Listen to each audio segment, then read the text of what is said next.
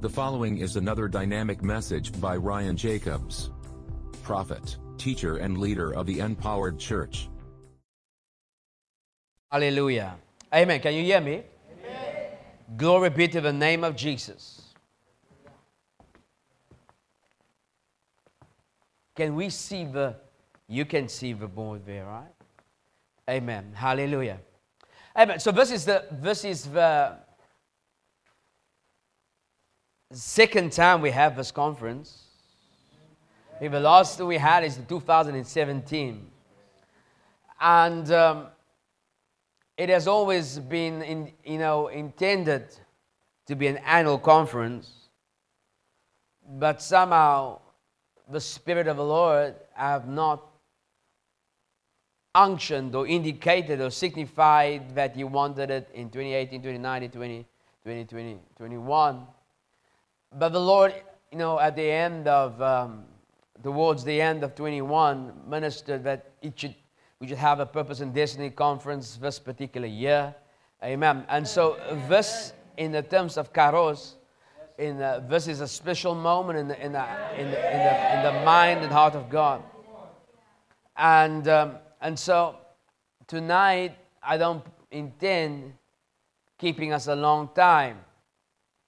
And, um, but um, we do want to just lay a foundation. My sister, you can see via the camera, you can see the board from your side on, the, on your camera. Amen. If you can see it, I'm happy. Amen. And you can see it from that side there, and you can, of course, see it from that. Amen. Hallelujah. And so, the theme of this particular year's conference is, is, is movers and shakers. Amen. Amen. Life is eternal, life is spiritual. And life is intended to be lived in that manner. And many people, most people on the planet, live life haphazardly, live life without eternal uh, intent or consequence. I think just this week, some young man passed away that was apparently worth hundreds of millions of dollars at the age of 31. And uh, you wonder, you look at the story, you, you, you remember the words of Jesus. He said, What does it profit a man if he gains the whole world, yet he forfeits his own soul? You ask the question, you know, and this I ask all the time when I see people of high esteem, people that have achieved more than most people in life, on this life, as far as the world's things will ever achieve, and then they kill themselves or they, they die of a drug overdose or, you know, um, in our book we mentioned the guy that jumped off the mountain, you know, a few years back here, multi-millionaire. Think of this young man that passed away now. I think they said that his net wealth was like 300 million, 300 million US dollars at the age of 31. Now, with that trajectory, you know, he was, he was on his way to be a billionaire. And um, at the age of 31, and you think about now, he is uh, no longer with us. And I was listening to the Bible on, on, uh, on MP3 uh, just, I think, today. And, um, G, and I think it was, the, it was the Gospel of St. Luke. And it was the story of the man that said, you know, uh, I'm going to build my bonds. He says, what can I do? He said, I'm going to I'm gonna tear down what I have, and I'm going to build bigger bond, and I can look at it and see that my wealth is going to be, I'm going to have enough for many years. And God spoke to the man, whether the man heard it or not, he says, you fool.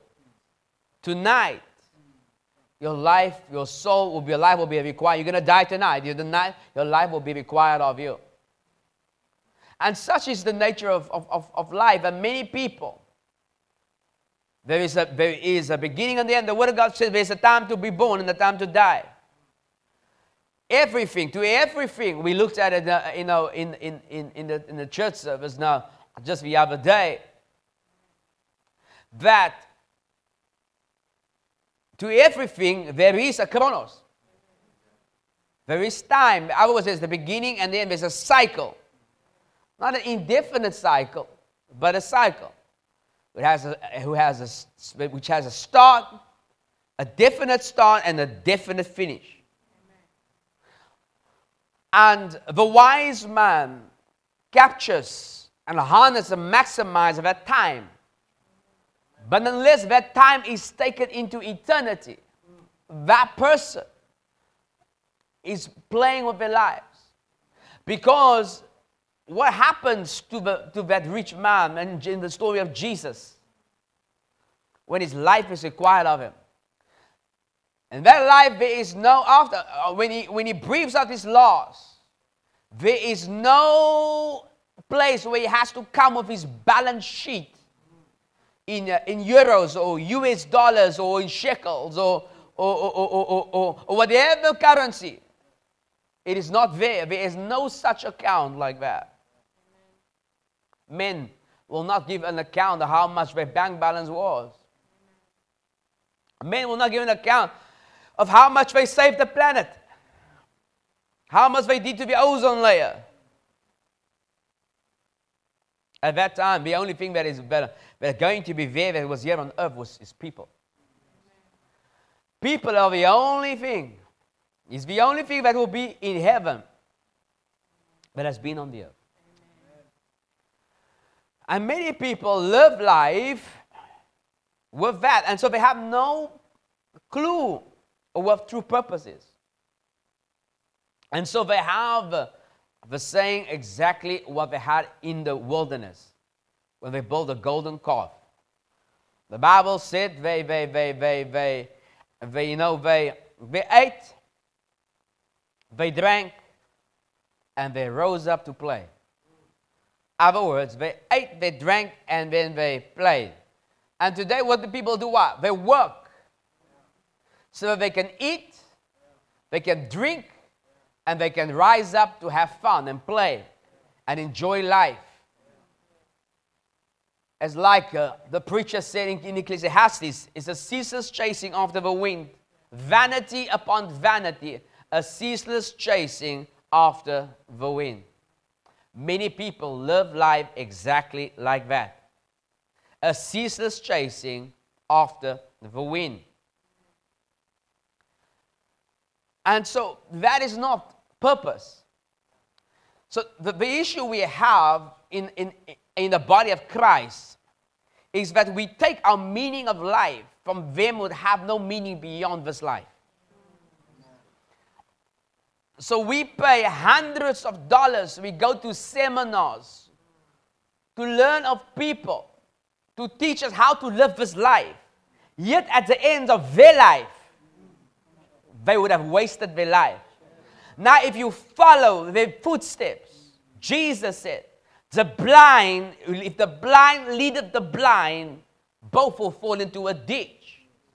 And many times, people that are God's people that was on the path to eternal life, entering by the narrow straight gate on the narrow path by following them that have gone in by the broad way and walk in the broad path that lead to destruction. They follow these people, the ideas, these philosophies, their values on their way to destruction.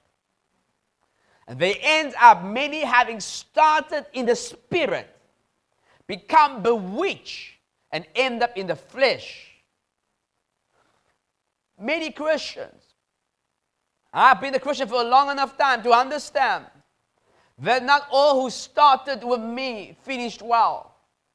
There are them that started with me stronger, more potential, but gained the philosophy of the world, of thinking of the world, of this world system pursued the lust of the eyes, the lust of the flesh, and the pride of life. Ever was the, the highest achievements you can get under the world's system, the world's ways, world's motivation, and they ended up their lives destroyed.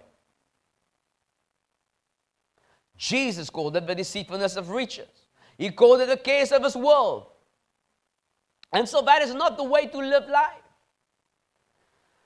And so many people, that's why in the body of Christ, when you talk purpose, they, they, you know, they have all these motivational speakers, they fill the churches, they fill the programs, they are there. But these ones themselves are going to a lost eternity without Jesus.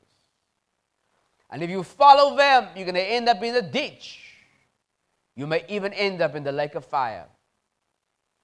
And so it is important to understand the eternal value of life before we even start to really speak in, in this conference and start to deal with certain topics, we have to v- realize the eternal value of life. Amen. That God, who is eternal, a spirit, the invisible God, gave birth to this, the visible life. God, the invisible spirit, formed man from the dust of the earth Put the eyeballs there. Put the ears by the side of the head. Put the sensitivity to the skin there. Put the taste in the mouth there. That God, by His Spirit, is the one that gave everything to us. All the senses we now use and celebrate. And by this, we put value to something. We, we, we, we ascertain, we look at, we evaluate and we look at it and we give value based upon our senses.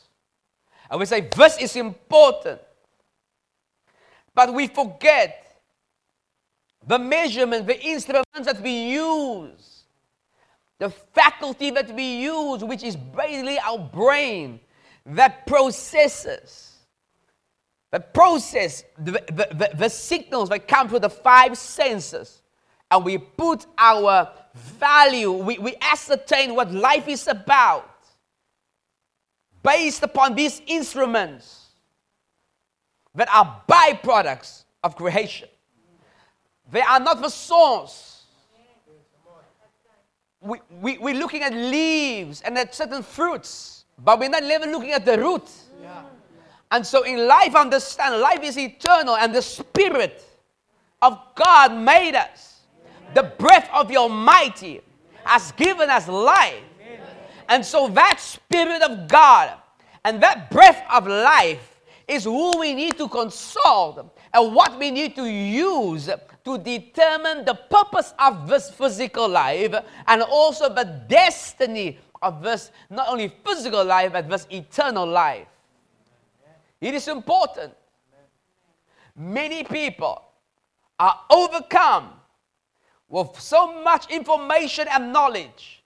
Knowledge is key. But you see, it depends what knowledge. It's key to what? So if I have knowledge of computers, I can unlock certain code. If I have knowledge of flowers, I can unlock certain mysteries of flowers. If I have knowledge of certain things, of the stars, of the moon, of this, the solar system. I can unlock certain mysteries there. But that does not say that I would just that if I don't have the right kind of knowledge, I will never able to, to unlock my purpose and destiny. And so I have to go down to the source code by trying to get to the source code. But the source code that God used, that what gave rise, is spirit. And so you and I have to now, if we ever be given, even before we mention purpose or destiny, we have to understand that life is eternal and that value we must ascertain. That life is spiritual because the spiritual is the eternal. The Word of God says that what can be seen is temporary, but what is unseen is eternal. And so life has an eternal purpose, an eternal destiny. Life has a purpose and a destiny that, this, that is invisible, that the senses cannot pick up. Therefore, it says when the rich man, Jesus told the story. He said, when the rich man, there was, a, there was used to be a rich man and there was a beggar called Lazarus at his gate. And Lazarus was very poor and very sickly and very deeply. And at the time he was so poor and used to pick at the rich man's gate. So Abba was the rich man's entry and exit every day. Lazarus was there. When you look out by the window, out by his estate, you will see Lazarus right there. And the dogs used to lick the wounds from uh, Lazarus. But there came a day that it said that Lazarus died and the rich man died. Says Lazarus was carried away by the angels of God into Abraham's bosom. The rich man did not see, he only saw Lazarus dead. No need anymore. Whoever came to collect his body took it and buried it. But God, Jesus was very clear. He says the angels came and carried Lazarus' spirit into Abraham's bosom. Other words, Lazarus continued. The rich man could not see that. He went into Abraham's bosom. He went into the way that the father of faith was. He went to the promise of God. But the rich man the Bible says he opened his eyes in hell. He did not see himself move to hell. He didn't see who took him to hell. He just opened his eyes in hell. That means that all his life his eyes was closed to the eternal value and the eternal realm until he had no until he had nothing to know or to do beyond that riches. But that day, one day it was over, and he just, his eyes opened.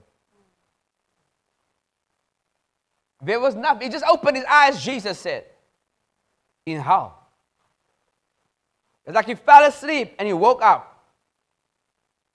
That's how you can see the correlation between Jesus' story about the man that went to sleep, this verse 9, why? Because he closed his eyes.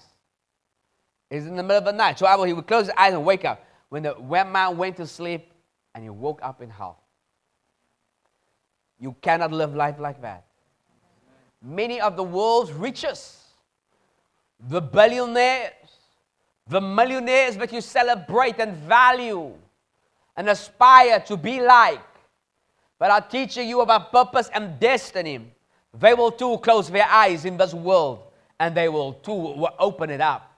The, the, the musician, the actress, the star will too close their eyes. Many have, many will this year close their eyes and open it in hell. They live life without vision.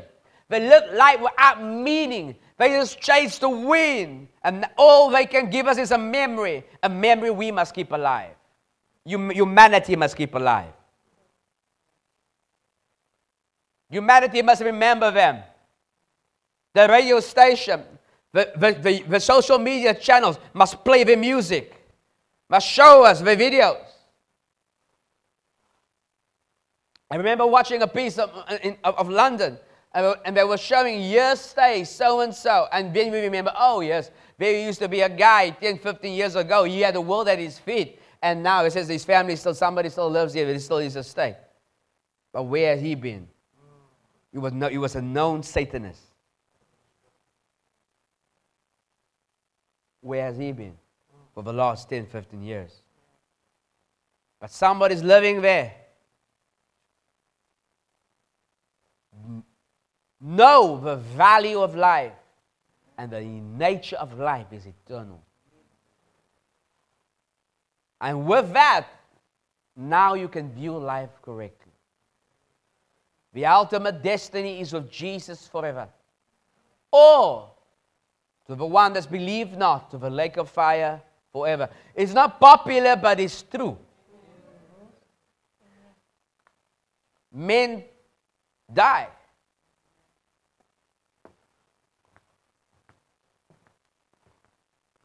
Ele brava sotreas. Shamen trakerte fenomosias. And so we must know the value of life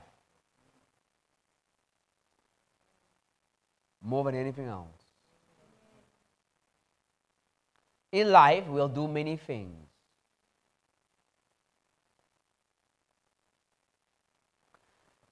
But remember, life is about Jesus. He is the invisible God. The one that created all things, he has preeminence before and over all things. He is the Alpha and Omega. Say, I'm the first and the last. So life is about Jesus. It is to love that eternal word. To know that eternal word, Jesus. And to be like that eternal word, Jesus. Now, Jesus, however, is about many things. Jesus is about each and every one of you. Amen. Yes. And each and every one of you is unique. You are unique. Not only are you unique, you are very complex. And Jesus is about every one of that complexities, individualities. Then inside of your personality, you yourself have many interests, many dreams, many hopes, many aspirations. Every one of you have a story. Jesus is about that story. And so we should never get lost. So, so when we deal many times in the body of Christ, or like the conference like verse or, or whatever else the programs we have, we have a certain theme, we look at the aspects of it, and so forth and so on. We must always remember at the at the center and the essence and in the preeminence of all living things and everything we discuss is Jesus. But we speak about other things because it is in his mind. All these other things are in his mind. Who made the bird that you hear in the morning chirping? Who made the, the sunrise that you will enjoy tomorrow? the sun, the wind, the stars now outside, the moon. You know how complex it is? Scientists have been studying this, just the nature since the beginning. And have still have more questions than answers. It's complex. But who made that? It is in the mind of God. Human psychology even the physical body is being studied from the beginning. Human psychology, the way the mind works, the psyche, has been studied since the beginning. It's still being studied. And yet we have more questions and answers. Who, who's, whose business is that? That's God's business. He's, he's very complex as God. He thinks of many things. And we can get lost in the many things he thinks about. But let us not get lost in the many things he thinks about. Let's get lost in him. Amen. Many, many topics, many things we, we, we can talk about, many things we will point out during this conference. But never forget life is eternal, life is spiritual, life is about Jesus. Amen? Amen. That is the purpose and Jesus is the destiny. Amen.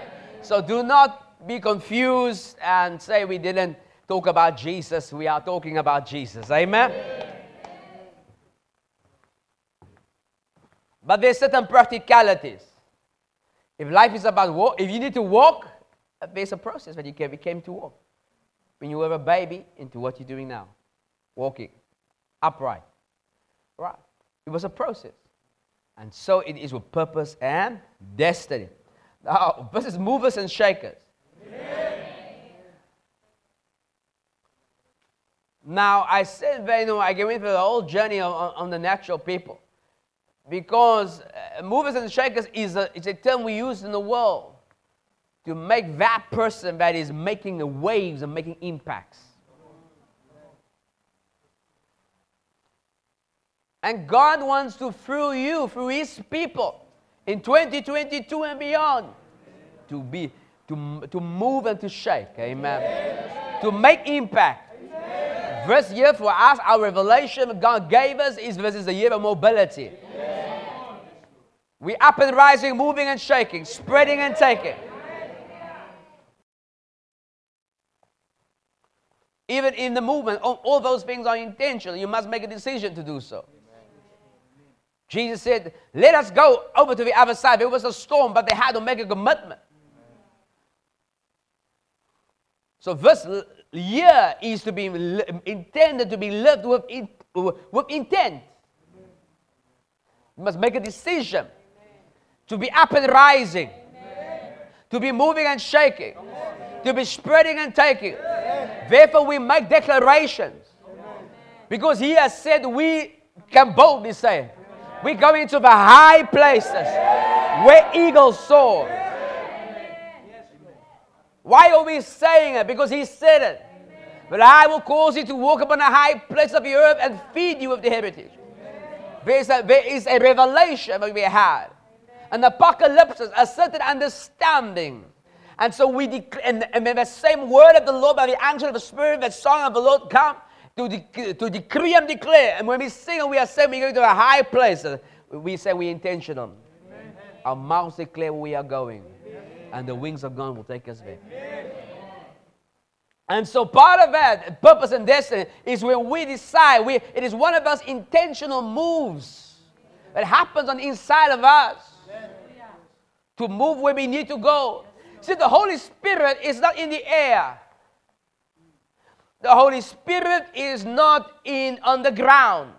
The Holy Spirit is definitely not in heaven. The Holy Spirit is inside each one of you if you be born again. Greater is He that is in you. Amen.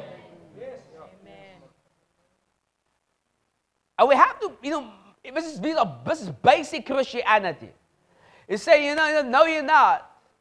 That ye, that ye are the temple of the Holy Spirit and the Spirit of God, the, the temple dwelleth inside of you. Unless you be reprobate. Unless you be a false Christian. But if you are a true Christian, the Spirit of God is inside of you and you are the temple of God.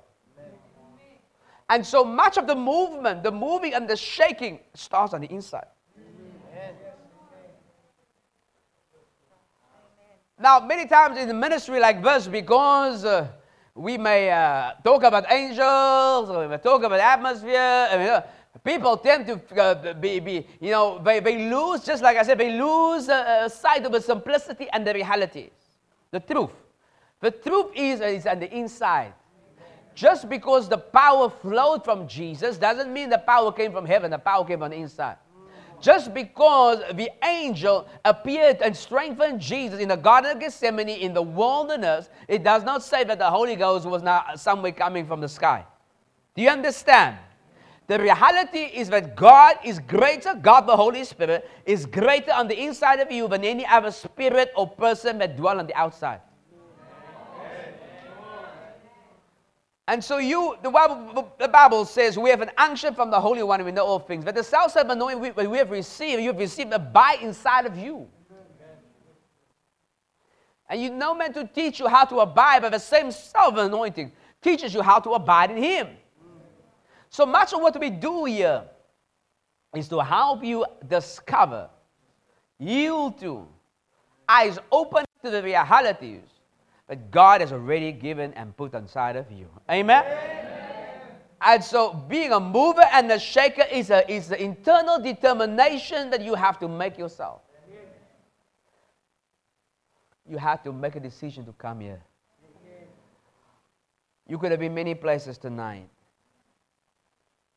Some are watching us from the comfort of the place wherever they are. You made a decision to be here. You could have been many places.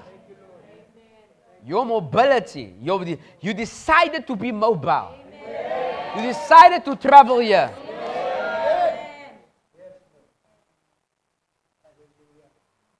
Ah, mama, braga doce.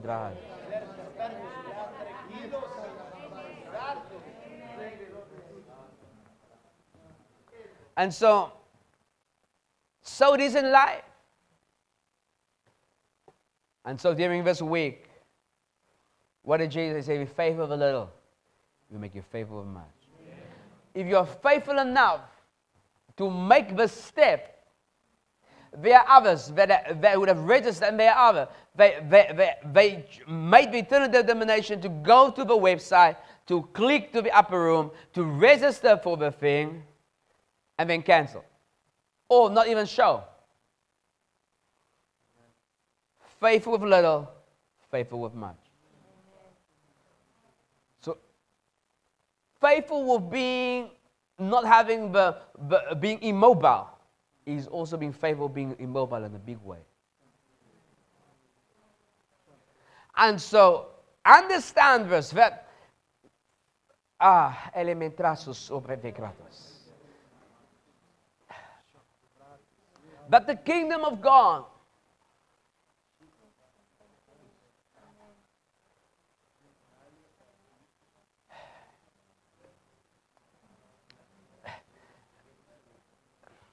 And we, we, we will deal with some bit more complex later in the week when we deal with um, kairos and location and geography and that. But one of the things that the eternal always has a path and rides on something to get into the visible.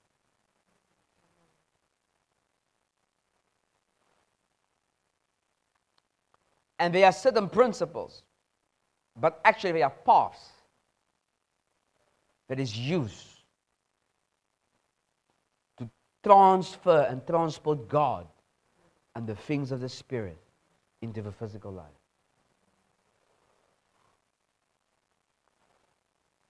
Then there are certain keys that open realms.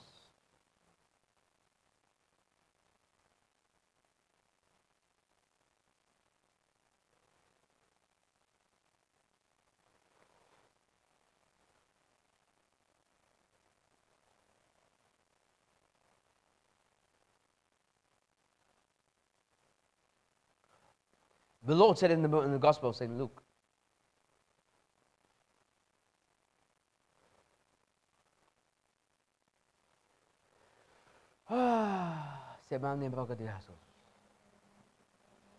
Do you know?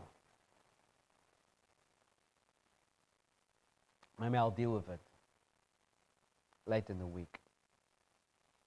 I'll deal with it later in the week.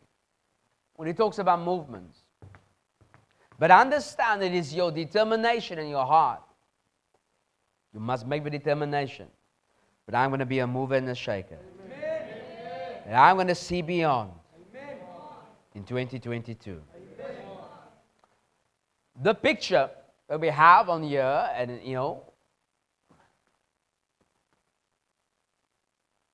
is of a, a person looking over a city in the dark of the night. But actually, they are looking at the stars,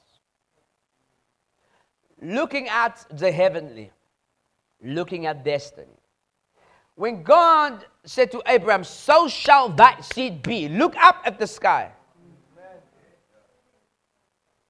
Like the stars of the sky, so shall that seed be.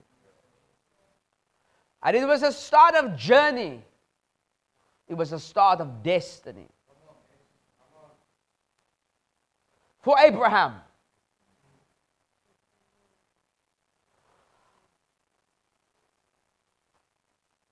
And all purpose and all destiny starts where you have to be see beyond.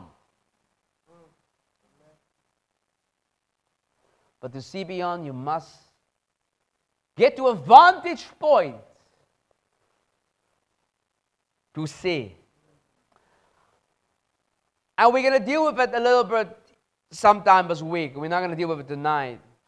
But I'm just laying foundation in setting certain expectation to understand where we're going. And so, even when we look at the stars and, you know, and we study the stars, have certain, I think in Sutherland or somewhere, somewhere there's a place where, uh, what, they, what they call it, the planetarium, what, what, what, what they call those things, where they have this eye. Okay. Is it? Okay, but, but whatever. Whatever you say there. My colored affairs education cannot come from. Please forgive me. you see how what, what they did to us. Then die what they did to me. You know? whatever, whatever the clever, clever young people are saying. But what they do is when there's a certain point at which using a certain instrument that they can see far. So they're not doing it from their backyard or from your backyard yeah.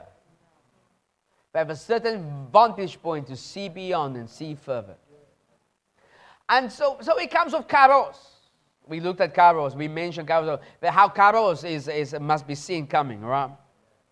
And uh, so this, we want in this conference, it is the ones that see beyond that will be the movers and the shakers. That see beyond the visible. See beyond the now.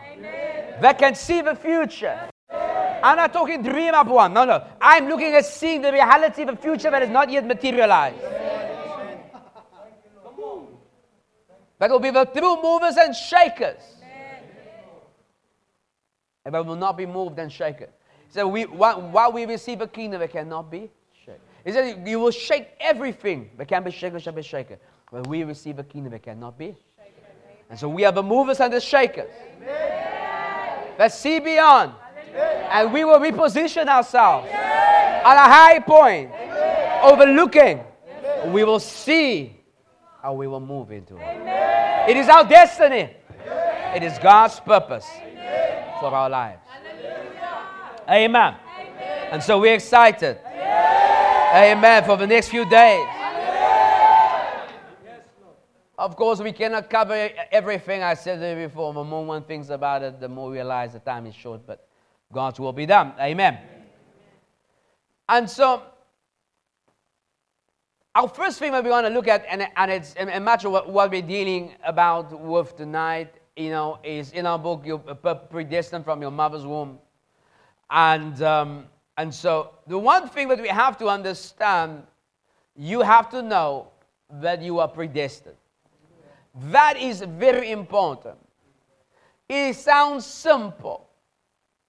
Even if you read the book and read many books about it, most people still don't live it. it, it, it not, it not, Jesus, let the sayings of mine sing into your ears.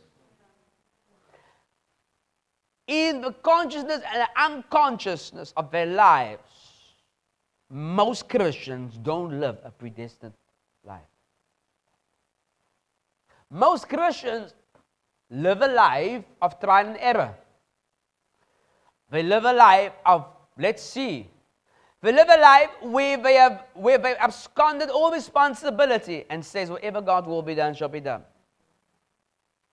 It is not the life they lived in the Holy Book.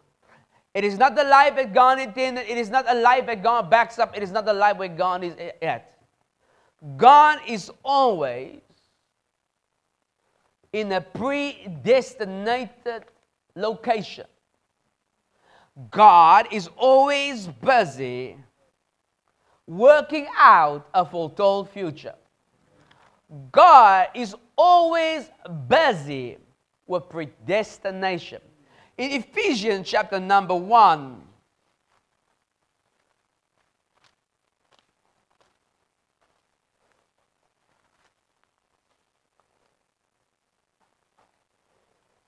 and verse number 3.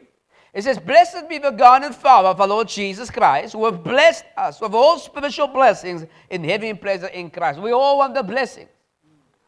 Now, the problem here is now, he tells us the blessings is spiritual of nature. Problem one. Then he says, is in heavenly places. Problem two and he says it's in Christ, problem three. And now we just ignore it because we can't tackle that problem.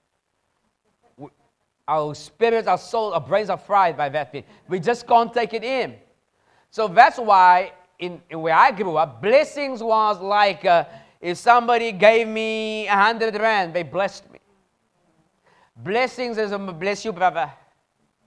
The Lord be with you. We'll all, we'll go, all, we'll all go well tomorrow. That's blessings. And it is not blessings where God has ever intended for you to be like that. The blessings we've been blessed with all spiritual blessings. We don't understand it. It's in the heavenly places in Christ.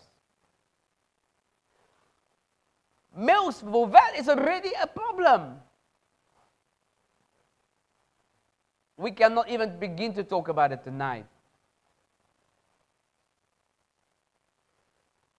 Because you have to understand the spiritual nature of life to begin to understand what God means by spiritual blessing. There is no physical. there is no there's a spiritual life and a physical life. No, no. There's only one life. The rich man found it out, isn't it? You're to say, no, no, no, no, no, no. He found out there's one life. When he opened his eyes, he found out. Lazarus found out that his life is spiritual. There's only one life. The nature of a life is spiritual. There's only one you, spirit you.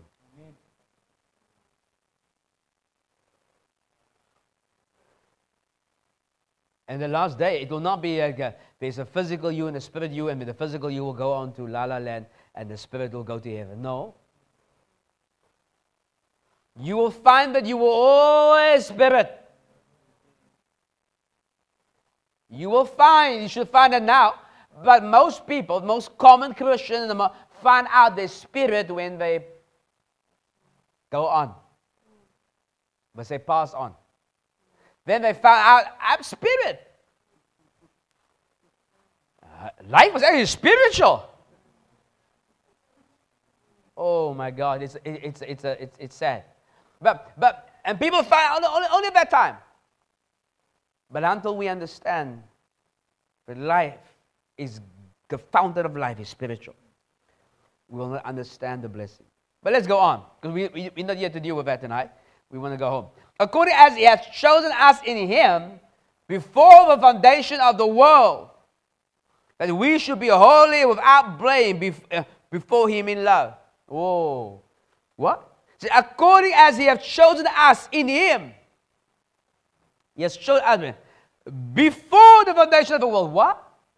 Before there were any physical world, we were chosen in him before physicality existed. But it is not a, another you, it's not another us, it was us.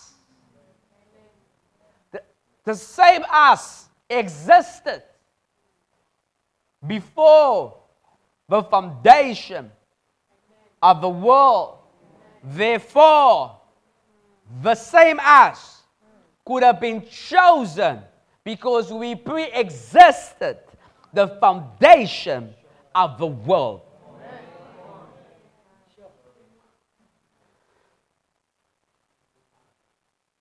I teach my children, say, where were we?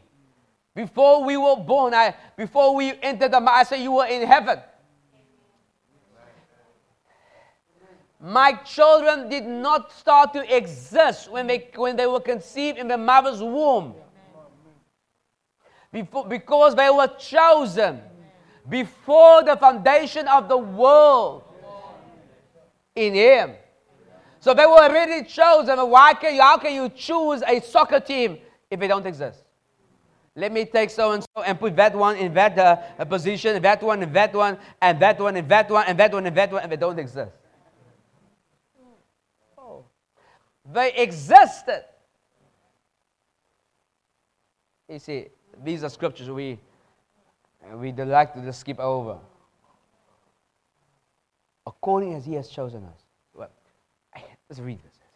Blessed be the God and Father of our Lord Jesus Christ, who have blessed us of all spiritual blessings in heavenly places in Christ, according as He has chosen us in Him, according to now, now we like to stop at verse 3. I do it very often, most often than not. But there's a colon there. in my Bible, my King James Bible. It means that he's about to explain what he just said. The, what's follow is connected to the statement. So verse 4 is directly connected to verse number 3. Right? And we know that in the letter there were no verses. The verses was put in by men for ease of reference for us. Right? Therefore, you find nowhere when in the New Testament, when they quote a scripture, they quote a verse. Jesus never did it. The apostles never did it. They'll say, as the prophet Isaiah said, as Daniel said, as so and said, as so and said. Now, as uh, Paul said here, now it says, according as he have chosen us in him. So we have been blessed with all spiritual blessing in every blessing, according as he has chosen us. Other word, eh, according to that choosing. We have been blessed. Now vezi io on stu vesfeng elementrasus mombraias. Le mancrande bamanu son tarde vetole yasa. Esso man trama marafande ere mogushen dan treyasas. Ah, I don't know if I should even mention it. So there's a direct connection. So he says here, before the foundation of the world, that we should be holy and without blame before him in love. Then he says, uh, this thing is too long. He says, colon. Let me continue. He says, having predestinated us unto adoption of children by Jesus Christ to himself, according to the good pleasure of his will, to the praise of the glory of his grace, wherein he hath made us accepted in the beloved, in whom we have redemption through his blood, for forgiveness of sins, according to the riches of his grace, wherein he hath abounded toward us in all wisdom and prudence, having made known unto us the mystery of his will, according to his good pleasure which he had purposed in himself, that in the dispensation of the fullness of times he might gather together in one all things in Christ, both which are in heaven and which are on earth in him, in whom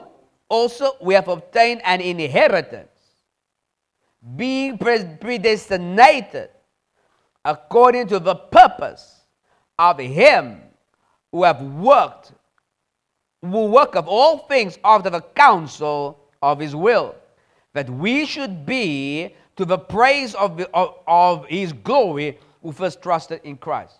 Now, this is very important. We have many things that can go on and it will be here forever. But in verse number 11, it says, In whom also we have obtained an inheritance, being predestinated according to the purpose of, of him who work of all things after the counsel of his own will. So all things are worked after what his counsel is. But that purpose and that determination was already been done before the foundation of the world. So there is no blessing. There is no inheritance that you will ever receive in all eternity without it having first been predestinated.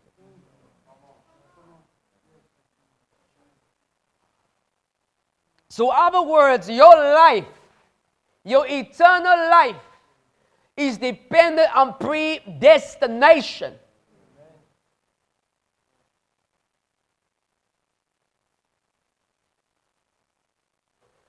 You cannot experience anything without being predestined to experience it.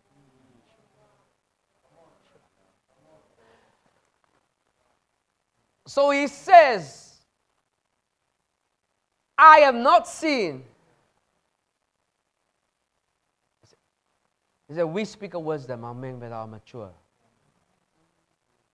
Not the wisdom of the princes of this world, but cometh to naught. We just spoke about example of a wisdom that comes to zero.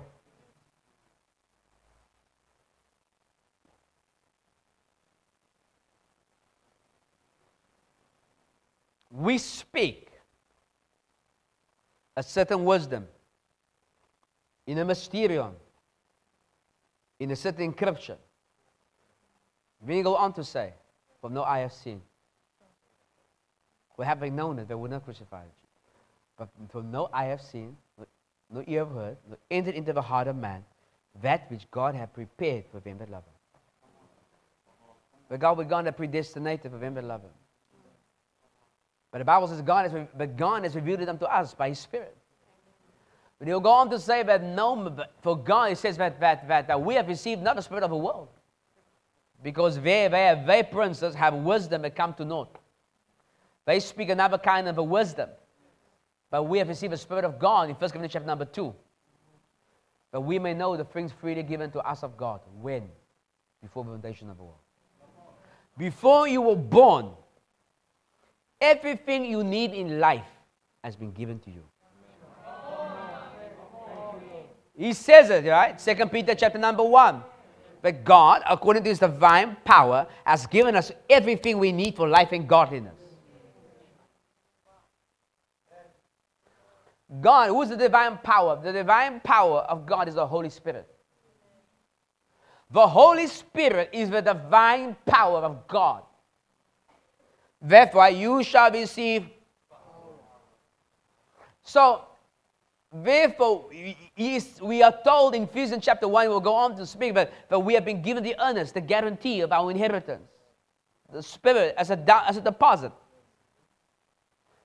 Understanding being predestinated, being predestined, is the most crucial piece of information you must have to able to allocate, harness, experience, deploy, invest, and multiply and utilize every ounce, every bit of inheritance that you have in God eternally. You ain't to get nothing from God that He didn't predestine. Most Christians are trying to get God to do what He did not predestine. You know why I'm saying so? They don't, they, they're not even interested in being predestined. Today they woke up not caring of living the predestinated life.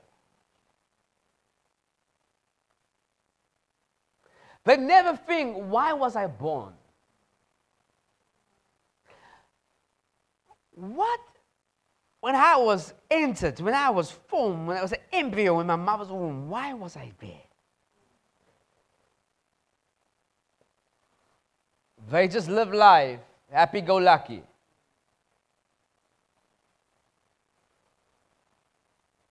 busted and disgusted, beaten by the devil, not knowing why and why and how. Satan fought the destiny of Jesus. If you be. He just came to challenge the, the destiny of who Jesus is, if you be. When he made certain things to, uh, to, to look at what he, because he is, he is, he can do certain things. Because he is, he has certain, he has, because he is, he is the Son of God, if he is, he can do certain things. He has power within. Because he is, he can, he has certain external resources. For it is written, he, he quoted in a scripture that was written by Moses. He was dealing with Jesus' predestination. He says, It is written. I've given my angel charge over you. Then he said to him, Worship me. Look at all this. Why? Because he, he also dealt with his predestination destiny. Psalm 2. And Jesus also dealt with the devil based upon what God has already said beforehand. Because this was a battle of purpose and destiny. The devil tried to change the destiny of Jesus. Jesus had to have knowledge of his predestination and the path to there, to his destiny, and able to maintain his course and overcome the evil one. Most Christians do not overcome the evil one, deviate from the destiny because they have no clue that there is one at all. And the first thing we want you to know that you are predestined from your mother's womb. Amen. And you need to discover your life's purpose.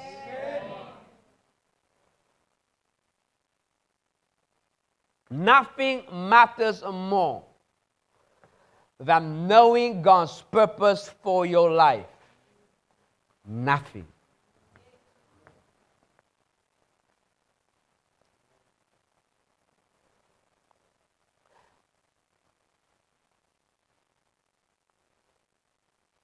If you knew, what did he say? This is the, the destiny of all men, right? Ephesians chapter number 1. Verses, we looked at this now.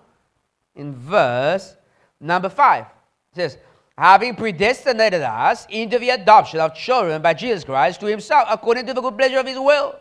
What? We have to be adopted as children of God by Jesus Christ. So, other words, if we understood that, we would all get, get saved through Jesus. Because it's our destiny, isn't it? I have known people, I have seen, I have been a Christian for a long time. I keep on repeating it, but understand I've been here all the way long. Right?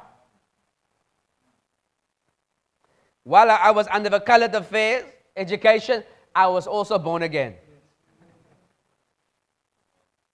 And I have seen men that come to Jesus fall away from Jesus. Why? Because they never discovered God's purpose for their life. I know a man that is so passionate in Christ that one day in the church, some hometown leader, apparently, but it's a he says so, with a few witnesses, made a comment that the man fought unfair. He made a comment, I think, between him and another sister. And the man was very offended. And he left Jesus for that. He left the church, the home cell, the church. We never saw him another day in church again. The man was on fire. He played the guitar. He was always you, in the church. We, wherever you found him, we always used to sing songs for years. But one day, one person makes a comment over him and another sister. Both he and the sister left not only the home cell, the church, but Jesus. The sister married into another religion, denying Jesus Christ the sister, I'm talking about biological, I'm the sister in Christ. This man went into a life of darkness. He knew Jesus Christ. He prayed in tongues. He was even on the streets ministering. He was even in the formation of the unknown revival.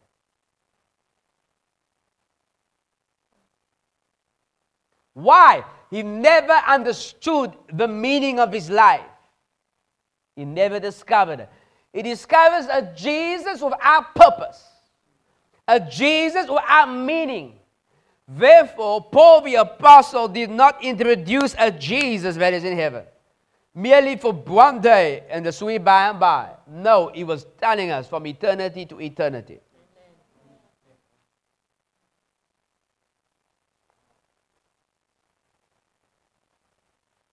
Nothing matters more to any human being on earth, especially a Christian, more than knowing God's purpose for your life, it is priority. And nothing, nothing, nothing, nothing, nothing.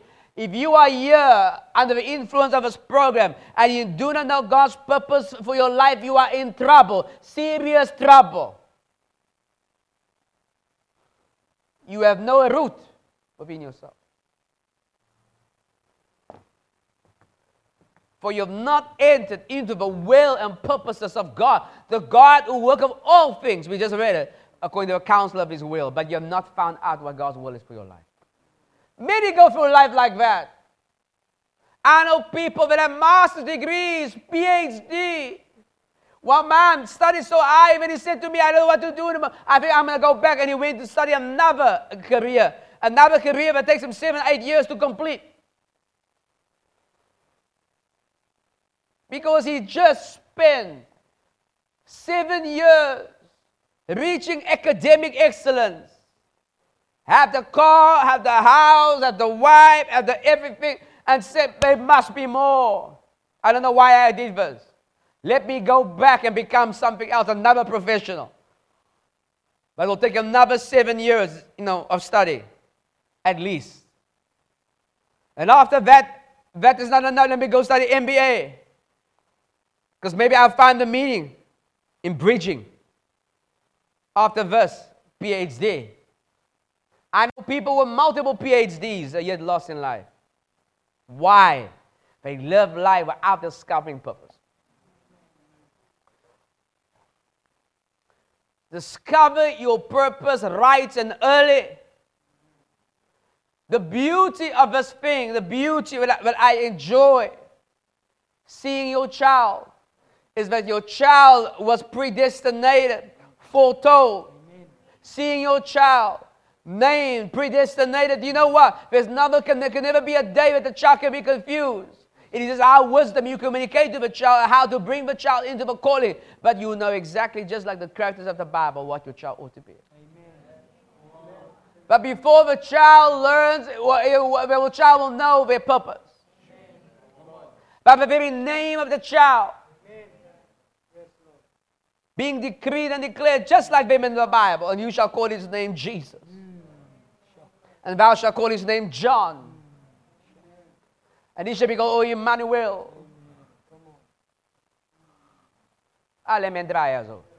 Purpose.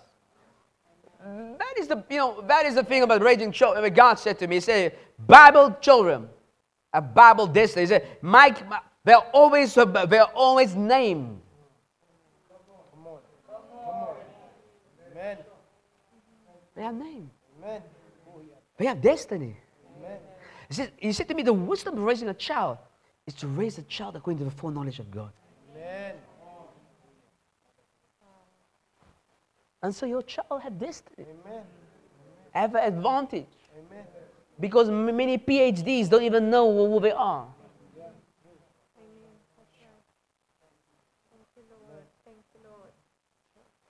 You are full armed.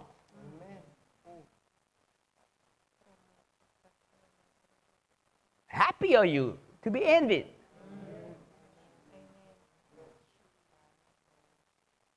Most fortunate. Nothing matters more than knowing God's purpose for your life. Nothing. With the Purpose and Destiny Conference. Amen. Some people may not have been around in 2017, so you know you have to. Uh, Your life truly starts when you discover your purpose. It doesn't matter who has been ahead of you in life. The day, this day, this week, this month, when you discover your true purpose, you will find where they look common. There is a, there's already a preset path for you. You already have a, a lane, a zone, a momentum. You're going to leave your mark as you bypass them. They're going to be running in your glow. You can see there's a glow there. Moving and shaking. Up and rising. Spreading and taking. Great grace. Great power Great reward. It's about life. We mean business.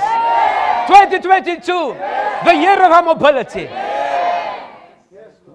Your life truly starts when you discover your purpose, whenever that may have been.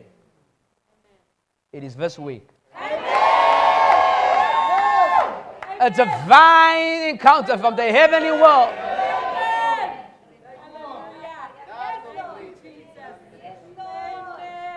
Pontius Pilate said to Jesus, No, you know that I can kill you, I can let you live. He says, Ah, you know power over me, let's begin from above. Yes. Says, What? Yeah, you know, let, let, let, let me. You deal with this guy. Herod says, Yeah, no, this man is crazy, man. You deal with him. Why? He says, this purpose are born to be a witness of the truth. There's a certain reality that you come to be a witness to a reality that existed. Yes. A you that existed in the mind and the heart of God before the foundation of the world was laid. You were predestined from your mother's womb. And this week, You're discovering your purpose afresh. And your life, you're going to bypass them all. There's no stopping you. You are the move and shake of this decade. Amen. And this is on a very somber note. There is an argument over every life. Every person on earth is an argument. Two force, two opposing sides arguing over the value, the destiny, the outcome, the quality of that life. There is a man, very wealthy. Both, he has a child, both children have a problem. Very wealthy, one of the wealthiest people, and run one of the biggest companies in the world. But his child has a debilitating disease. I told you my, my hobby is just listening to these guys. And the guy lamented, and, and, and I've watched many of his interviews with many different stations, many different programs. Because of all his hundreds of millions of dollars, all his power, he's a very influential man.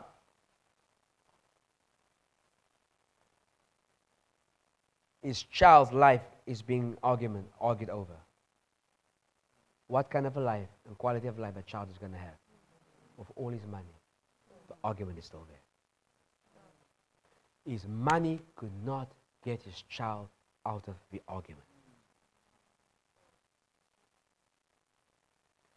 Every life there's an argument over. It is important to understand that darkness, and disappointment argue against every man and woman. If you've been on the earth long enough, you know that. If you've been outside of Jesus long enough, you know that. There's an argument. There's a giant of darkness, a principality of power, a ruler of darkness a wicked spirit in the heavenly places arguing against that life. Maybe you can't see it. There is a giant demon standing here, bigger than Goliath. You have a soldier, as it were, in some Roman or Greek armory, with a helmet, with a sword, with a breastplate with shoes, with the armor of God. And this giant is standing like this and saying, I'm arguing against you. That man has to overcome by faith. There's an argument over your life, of your child's life, of your cousin's life, of your mother's life, of your sister's life? It's an argument. You know some people that have lost the argument. They've lost it. They have darkness disappointment. Swallow it up. Stop. Hinder it. It's an argument. It must be settled. It is time that you get on the right side of life's argument. No, people don't, people don't want this. They want to put their head in the sand. They think if they put their head long enough in the sand that it don't look, the giant is going to go away. They think the argument is going to be mysteriously solved by some tooth fairy or fairy godmother that's going to fly in on butterfly wings with a little one and make things okay. No. You have to shift on the side and win the argument.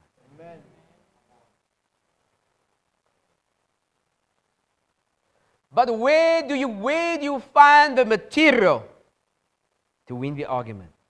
It is in the predestination of God. It is in the will of God. Right at the end, they were standing in Jesus' face. Says they, say you're king. Are you a king?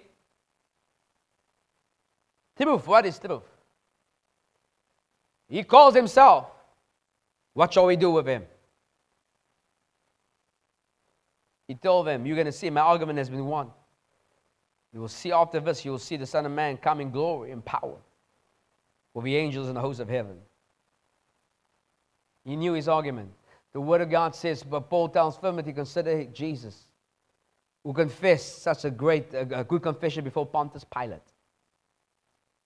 Consider him. Jesus won the argument. Will you? You don't sound so confident. You want a destiny that is cheap.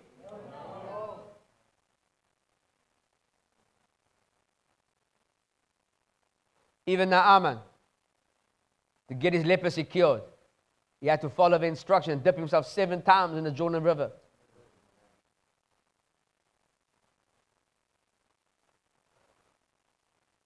It was one of the great miracles of the Bible, happening to a man that didn't even deserve it. But he had to follow instruction. He, wants, he wanted someone to be, he wanted the, um, Elisha just to do this. No, there's nothing going to come and wonder, wonder, wonder your uh, argument away. You must get on the right side of life's argument. Amen. It is your purpose and your destiny. Amen.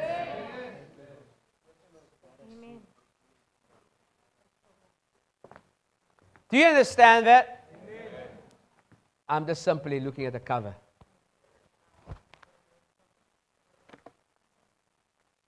Knowledge of your destiny hooks you into an instruct, indestructible future.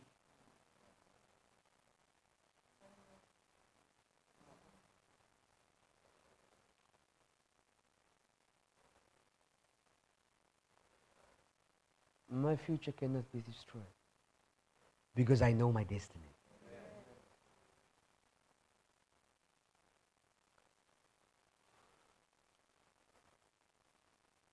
My future is indestructible. Because I've come into apocalypse, a revelation, I've come into an understanding, a certain awareness coming into a more accurate and full understanding of my destiny. Therefore, my future cannot be annulled. The longer I live, the greater my knowledge of my destiny, the more indestructible my future my tomorrow, my next week, my March, my April, my May, my 22.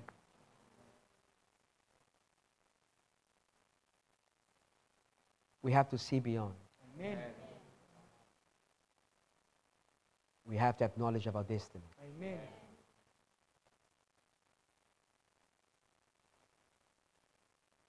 Destiny wins every time. The devil is no match for a foretold life. Of a life foretold by God.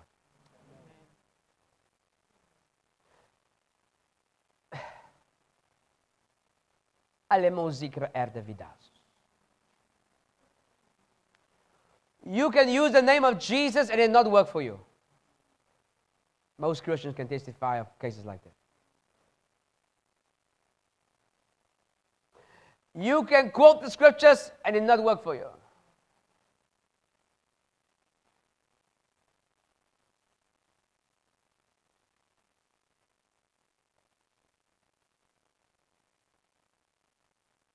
The devil can overcome all of those things. Because unless it is hooked into a foretold life, it has no, nothing in which to swing, nothing to pivot. Therefore, the gospel message on the day of Pentecost, they were showing the predestination of Jesus until the men said, What shall we do? They will cut to the heart. Prick to the heart and accept the Lord.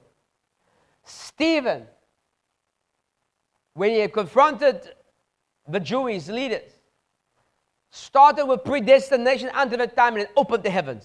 And that's why they were cut to the heart and they killed him. Predestination is what the devil cannot deal with. Why? because his end is also predestined. Come on. He has a lake of fire that was especially created for him and his angels. He is, he is a prisoner of predestination. He can never get out of his foretold life. The lake of fire, of which the devil and his angel will spend all eternity, is part of his destiny predestined by God, foretold by God. His defeat on the cross, his crushing of his head by Jesus, the seed of the woman, was a foretelling. The devil is, has always been and for always will be a victim of the foretold life by God. God counted the devil by not only giving him a prophecy, but, but foretelling his destiny and foretelling a life Therefore, he's been trying to kill everyone from Moses. He's trying to kill the little children. Why? He's trying to get out of his foretold life. And he has persuaded most Christians to also get out of their foretold life so he can smack them in this life. Because he is a prisoner of the foretold life, he wants you to be free from one. Maybe the book of Zechariah talks about it. I say, Oh, you prisoners of hope. You, you, you must understand. Those are the ones that it sets free from the water that's put in the book of Zechariah. We, you and I, are prisoners of hope. We are prisoners of, de- of, of, of, of destiny, prisoners of expectation. We are, we are locked into a future. We looked at it in Acts chapter number 17. But God has determined men, their times, uh, when they will be alive on the earth, their boundaries. The devil came up with the thing that said you can be wherever you want to be, wherever you want, however you want to be. He imagined he was, he's going to be God and he wanted to go there. He had a dream. He can touch the sky. He dreamed about it every night and day. He saw wings and he said he could fly away. right to the throne, and God said, I will, I will, I will, I will. And now he's trying to get you to be free from predestination, free from destiny. He wants you to, to live a life that is not foretold.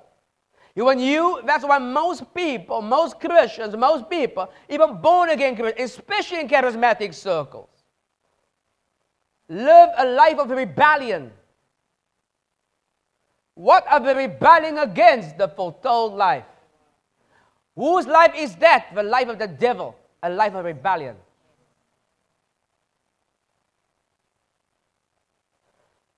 Most people see the foretold life as a prison of hopelessness. But it is a vast mind of God. The good things of God is in the foretold life. Amen. The good life is the foretold life. It is the indestructible future that you need. I've told you a story of a man of God that, that, that told his testimony. He said he was busy dying. Dying. Many diseases all at one time. He was the apprentice of A.A. Allen. He took over the ministry of A.A. Allen, Reverend A.A. Allen. His name was C.S. Upthegrove. It's now of the Lord, general of the Lord. And while he was dying, they prayed for him. He bound the devil, rebuked him. Nothing, nothing, nothing. He just got more sick and they gave, he gave up and he was laying in the hospital, died. And he said to God, If it be your will, O Lord, da, da, da, da, and he began to recite his destiny, his purpose. He said, Lord, I have much to do. So, Lord, because I knew I want to get up here, fulfill my destiny. He said the wind came in, a physical wind came into the room, blow over. All he said this, he got up and preached the gospel. And Amen. years later, he was testifying this testimony. Amen. He didn't never bound one devil. He tried, nothing worked. but only argument. Destiny wins every time. Amen. What is going to be for you in 22? How are you going to live from now on? It is your choice. How are you going to live? You must choose. Most people, most of you read this book. It meant nothing for you. Because you think it's an option to live a predestined life. Most of your struggles is because you were trying to be like the devil, free from the predestination. And the devil and you, the devil finds something kindred in you, something familiar. If you are, you also want to live a life, it's an option. No. The devil is going to like a fire. It's not an option. You're going to be in eternity with Christ. It is not an option.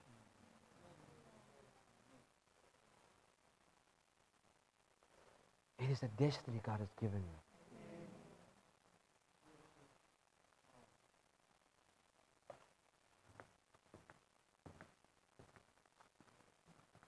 That's why God is silent in the lives of most Christians. He has nothing to talk in common with.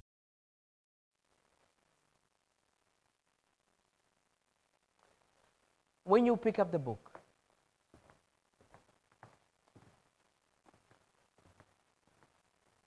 from Genesis, it tells us a story, a predestination. From the beginning of Genesis right through, he tells us of his son, to the last prophet, John. Explains to us the predestination. In it, the predestination of nations, of peoples. He explains why they are where they are, what happened to them, how we. I mean, he even says it there. In Isaiah 48, he explains how he does things. In Isaiah 48, verse number 3, he says this. Says, I have declared the former things from the beginning. This is all the things that you have seen has happened. I've declared this stuff. I foretold this from the beginning. I foretold this thing. So I foretold it. Said, they went forth out of my mouth. And I showed them, I declared them, I, I made them known. I did them suddenly, and they came to pass. The whole book here comes Jesus.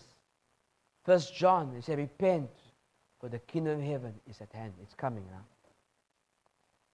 He foretells that it's coming. But one day, John is baptizing, and he says, Behold the Lamb of God, who taketh away the sins of the world. Jesus comes and, re- and he preaches, repent. Why? He's foretelling. Says, in my Father's kingdom, and many will say to me in that day, in the, and the last, and the, and the, uh, He's foretelling. The apostles in the apostles foretell. They prove the foretelling to be true, and now they, they foretell again. When Jude says Enoch the seventh of Adam prophesied, he tells us. But in the Revelation, says, I, Jesus, I've sent my angel to my servant John to tell, to make known unto my servants what shall shortly come to pass. He's foretelling again. And the last it says, Behold, I come up quickly. He foretells. Now, most Christians have nothing to talk to God about because God is a foretelling God. He likes to talk about his predestination, he only talks about the future. If you can delight in the future, God will delight in you. The reason why God's voice is silent in your life is because you are not a person that love the fulfilled life. You live a haphazard, accidental life, a life without faith. A faithless life is a life out of the fulfilled life. Why? Because faith is the substance of things hoped for. Our hope is a blessed hope, not the hope of the world. Amen. I hope uh, when I come back, I'll come back as a mosquito. No. It,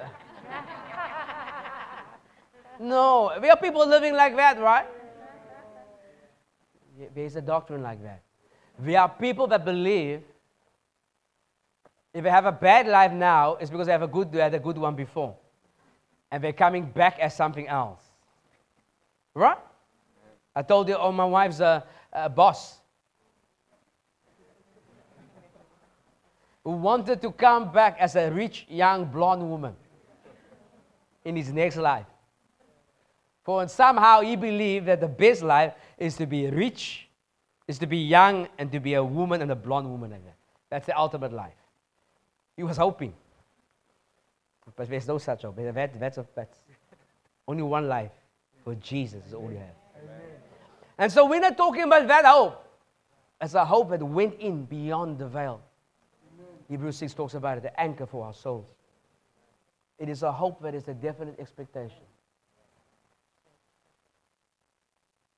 It is a certainty of a future.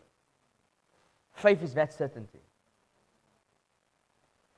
You cannot have faith without predestination. Because you cannot have predestination without hope. Hope is the predestination. What hope do you have?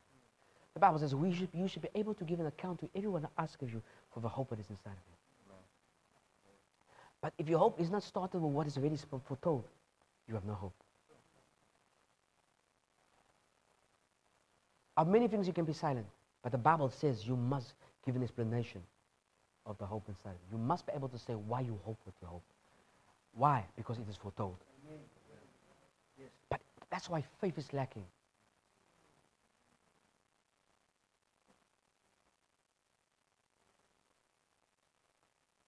And life becomes uncertain.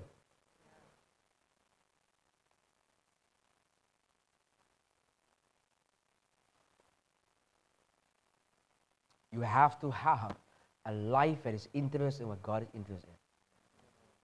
The foretold life. Amen. Do you understand verse? Amen. The reason why you have no visions is because you are living a, you don't value the, the foretold life. You don't value the predestinated life.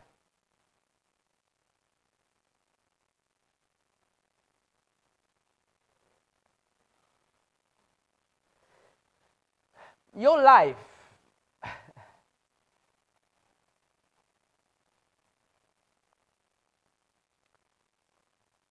should be full of vision.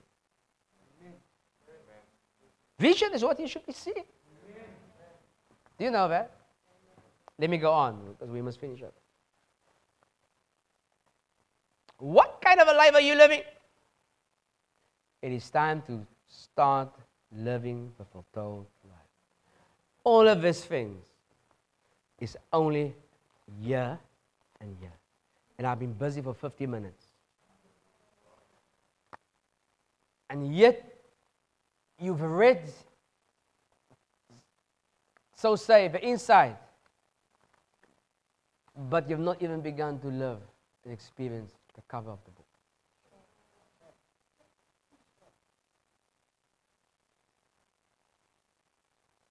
Just the cover alone, if you catch its reality, you'll be undefeated in this life.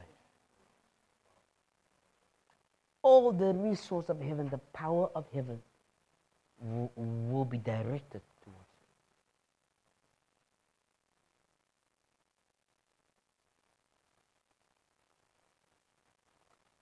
you. You must choose.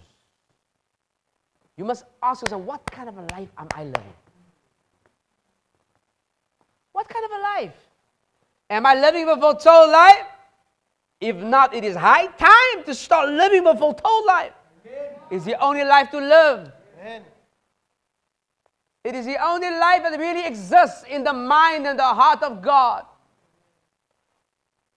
It is the only life. Do you understand this?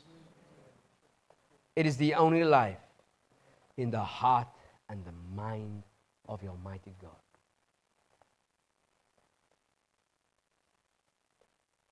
What are we grasping? What are we taking a hold of?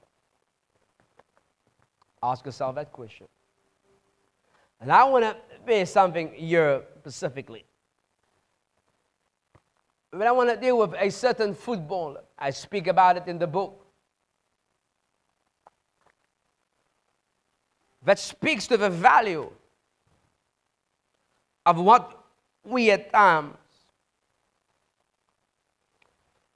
men the value of life.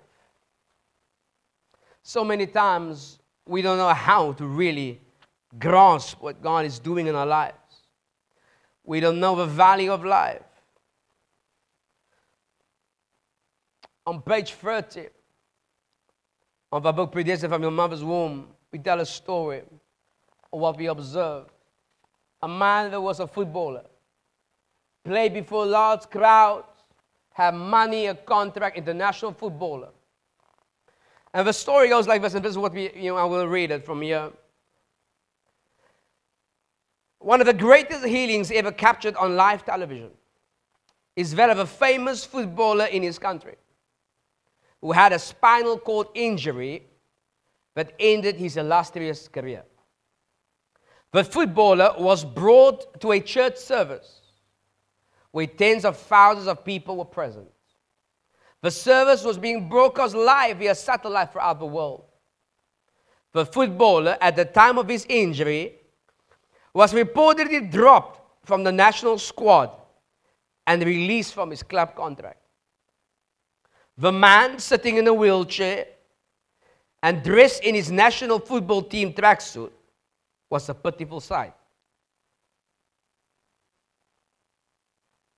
The man of God was leading the service, inquired of this ex footballer regarding his condition.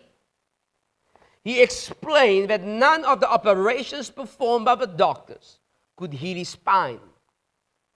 He used to have a lavish lifestyle and financially supported his siblings and parents. His future before calamity was very bright. He was, he was now destitute. His millions were gone, spent on his medical bill. He needed someone to carry him around a house with even the most basic movements. The man of God, moved by the Holy Spirit, signaled that he would minister to the man. He first asked the congregation, What do you see when you look at this man in the wheelchair? Someone answered, I see the once famous so and so, calling the man by the name, paralyzed, sitting in a wheelchair. The man of God said, I see his future. Trapped in his wheelchair. I see his destiny trapped in this wheelchair. All we could see is a man that was sitting there. We could just see a, lame, a man a, sitting in a wheelchair. family around him. People pity.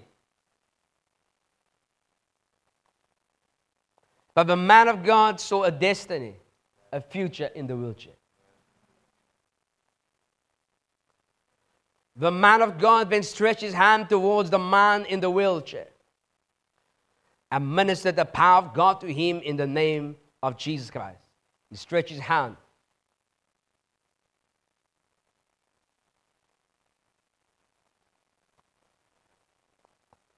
The young man began to vibrate under the unseen power as the power of God was moving him.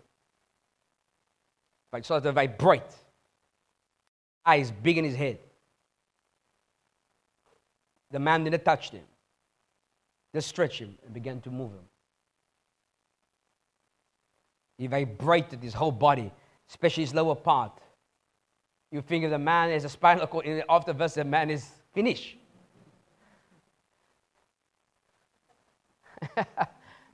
if you didn't know any better. The man of God then spoke to that young man in the wheelchair and commanded, Rise up and walk. The young man rose up and began to take his first steps. The man of God just turned around and walked away. In a few minutes, he was walking normally. Jesus healed the man. The man of God would later talk about the famous miracle because now it was a big testimony. Because now they were doing this whole thing on this man that was healed. And the man of God says, When I commanded, rise up and walk, I was not only speaking to the young man in the wheelchair, rise up and walk. I was saying to his life, rise up and walk. I was saying to his purpose, rise up and walk. I was saying to his destiny, rise up and walk. That is why his spirit got up and walked. The man's spine was restored by the power of God. He was saying it was not the use of the body, it was his spirit. Because I spoke to that eternal destiny, he said. And I said, rise up and walk. Amen. Many times we don't understand the mind of God. We, you look at your circumstance. God don't care about your circumstance. He didn't predestinate it. What? It's not it's none of his business. You are sick. It's not his, but did he make you sick? He has nothing to do with that sickness. You want to get, get, get up so you can get ice cream. He didn't, he didn't get, purpose you for ice cream. You know, people have the craziest reason why they must be healed. Some going on a holiday, they can't miss it. You must heal them now. They need the rest of the holiday, baby. Because they're getting tired of the sick bed. God don't care about those things. God cares of what He foretold what He predestinated. He cares about your purpose. He cares about the destiny like this man. And so when the man of God found the reason in God's mind for why God would heal him and why God did not heal him until that time. All he could think about, I take care of my mama. My mother, because they were split, he said, My mama is suffering. God don't care about the mama suffering. You see, this is the, this is the reason why, why people struggle. Is I take care of my siblings. I send them to education. For what purpose? How are they living? What life are they living? God cares about that. He said, Oh, my millions is gone. He don't care about the, the jacuzzi and, and the private vehicles and the jets. No. God cares about the predestination. So the man of God found the thing that wins the argument of the heart and mind of God. And the power of God was directed. God says, power towards that. I will let that spirit walk. Because that spirit has been predestinated Amen. as a destiny. Amen. Bigger than the football stadium.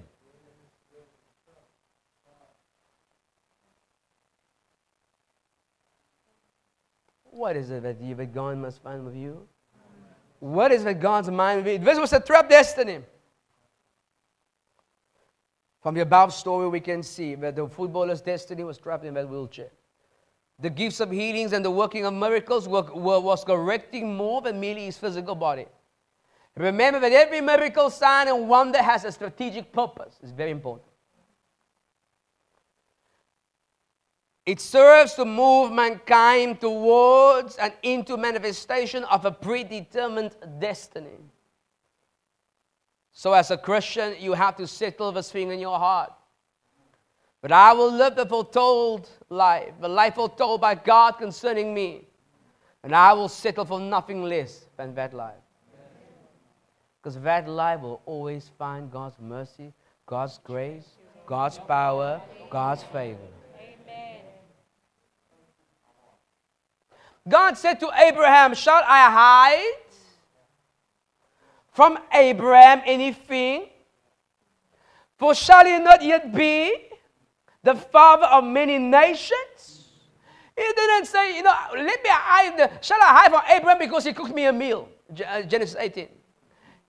Because he made me a nice meal. Shall I hide it from him? He did me a favor. He gave me a big offering. He did this for me. Abraham acknowledged me. He's such a nice guy. He built a church in my name. No, it's a Salahai from Abraham. We're talking about Sodom and Gomorrah and his nephew Lot. The reason why he gave Abraham the opportunity to wager for the city that, that, that, that Lot was in because of Abraham's destiny. He said, Shall he not be the father of many nations? And shall he not command his household after me? He says, Now, I'm going to bound to destroy that. he says, Oh, and there be fifth, and he, he start to bargain, right? You start to now petition. But why did God open the conversation of Abraham's destiny? The father of many nations. Destiny is always the argument that will get God to speak and move.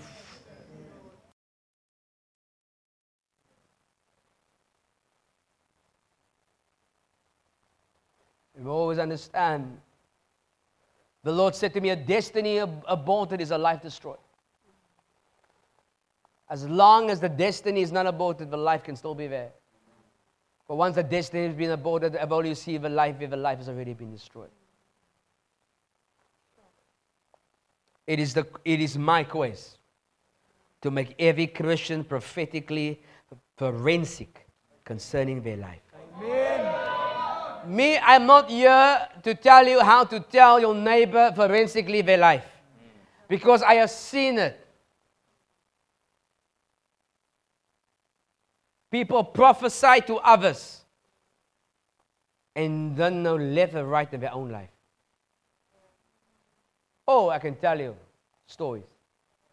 True stories. So my, my, my purpose, no, no, no, is my quest. To make you a forensic prophet of your own life. That you can know your tomorrow, your day after tomorrow, your next week, your next month, all the Kairos moments. What you can, you can see them coming like that.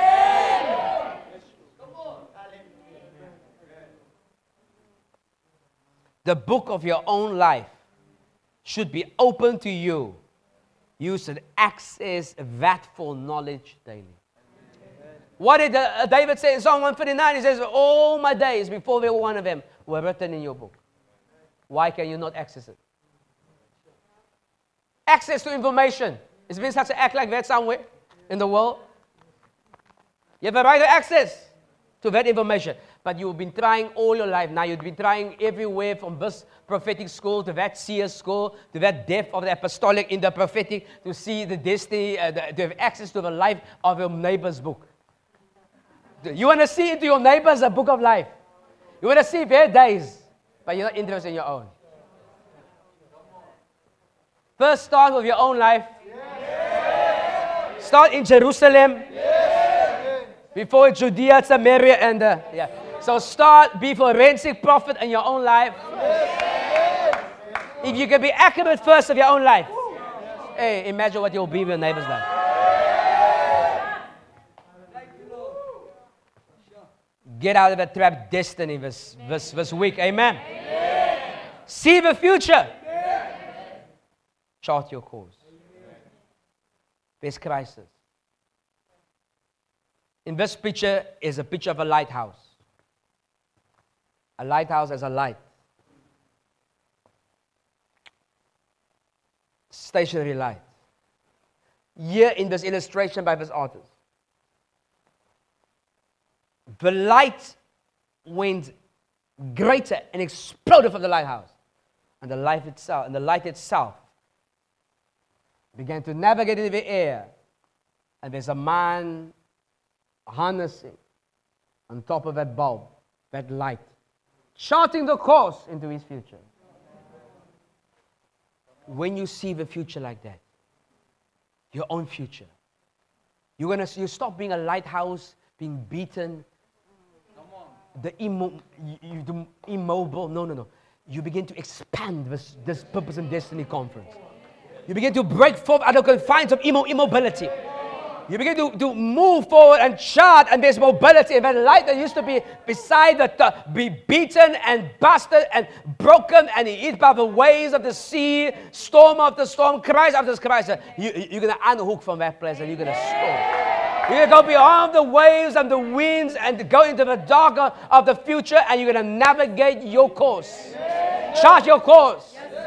Point the way. Yes, Take the bulls by the horn. Yes, Take your ebony chariot. Yes, move into your future. Fulfill your destiny. Up and rising. Spreading and taking. Moving and shaking. The year of mobility. 2022. We are not blind, my brother and sister. It's a matter almost here. We are not going to be like that rich man that opened his eyes in the afterlife, not you and me. As goes. There's not going to be a time when I leave this earth and I look up and there's an angel standing and he's shaking his head. He says, Come. He's not looking forward to heaven because he, he and me achieve nothing on earth. I live life blind. Never. Oh, our eyes are open in this life. It says, Beholding, let us sing, we are surrounded by such a great cloud. Let us look unto Jesus. Who with joy set before him. What joy has he set before you in 22? Remember, he's a destiny Jesus. In the book, we talk about it. A destiny Jesus. This was Jesus walking on the earth, going through the wilderness. The devil tried everything to, to, to dissuade him from his scorns, but he always knew, I'm going to sit down at the right hand of majesty. So with a joy set before him, he knew his destiny. Is the destiny Jesus. Now it says, now consider him who endured such much.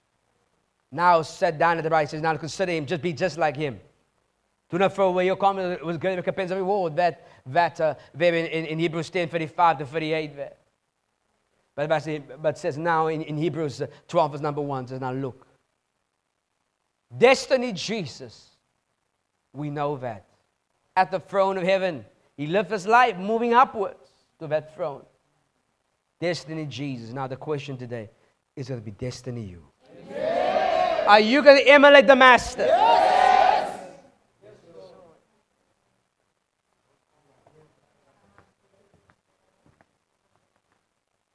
God has a fourth bank. We talk about it in the book. It's a bank of thoughts. I know the thoughts I have for you, he told them in Jeremiah. David in Psalm 139 talks about the, the, the thoughts. We spoke about it now. There's a vault there. I have not seen or entered the heart of man that God will prepare. Being blessed with every spiritual blessing, every blessing in Christ is in that vault. If God had a brain, there are many things, if you open that vault, coming out, many things about your life. Places you're going to go, daughters you're going to make, things, calls, communication, things that you're going to decipher, things you're to build, sketch, do. Everything is there. The idea, the word, where you're to be at, and so forth and so on. It's all in the mind of God. He has a gun, he has a bank just for you. A vault that only you can access. You must make a determination that you'll never love. You see, the thing about Jesus is an option for people. The life of faith is an option. Walking in the Spirit is an option. Options. There are too many options, but I understand there's no option, really. Life will end up before the throne of God. You must make this full life. It must not be an option, it must be the only option, only life you have. The predestined life is the only life that you need to live. You cannot attend a meeting like this. Listen to words like these. Forget it and go back to an old way of thinking. Walking in the vanity of your reasoning like your mother and, and your father and, and their father and their mother and their uncle and aunt and everybody there before them. Alienated from the life of God, cut off from the life of God, cut off from the light. Darkened understanding. No. We must access the mind of God I tell you, God is excited to speak about your future.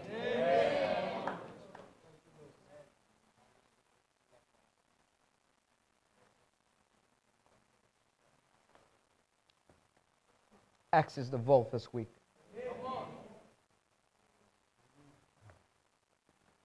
And never close it again. And to do that, you have to provoke your destiny.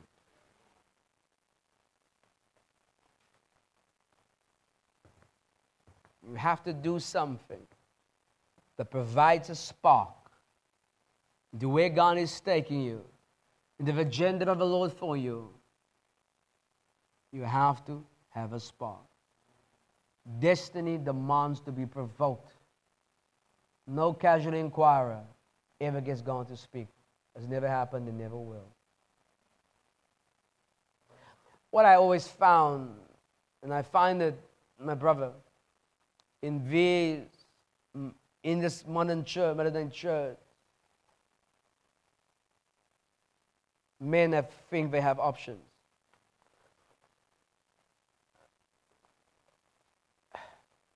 Whether one ministers at a, at a church or a conference or people come to the upper room.